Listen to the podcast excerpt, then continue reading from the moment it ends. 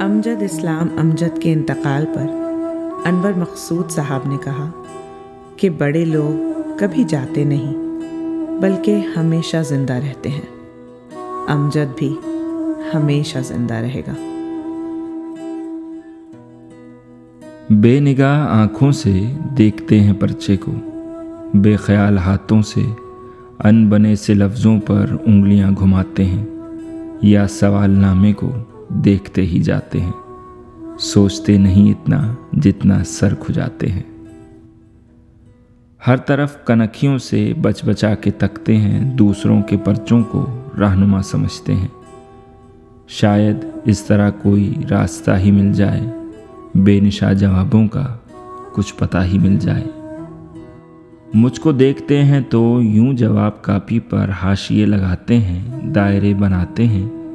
جیسے ان کو پرچے کے سب جواب آتے ہیں۔ اس طرح کے منظر میں امتحان گاہوں میں دیکھتا ہی رہتا تھا۔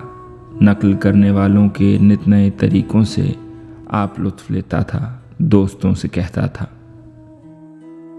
کس طرف سے جانے یہ آج دل کے آنگن میں ایک خیال آیا ہے۔ سینکڑوں سوالوں سا ایک سوال لایا ہے۔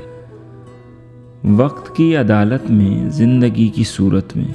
یہ جو تیرے ہاتھوں میں ایک سوال نامہ ہے، کس نے یہ بنایا ہے؟ کس لیے بنایا ہے؟ کچھ سمجھ میں آیا ہے؟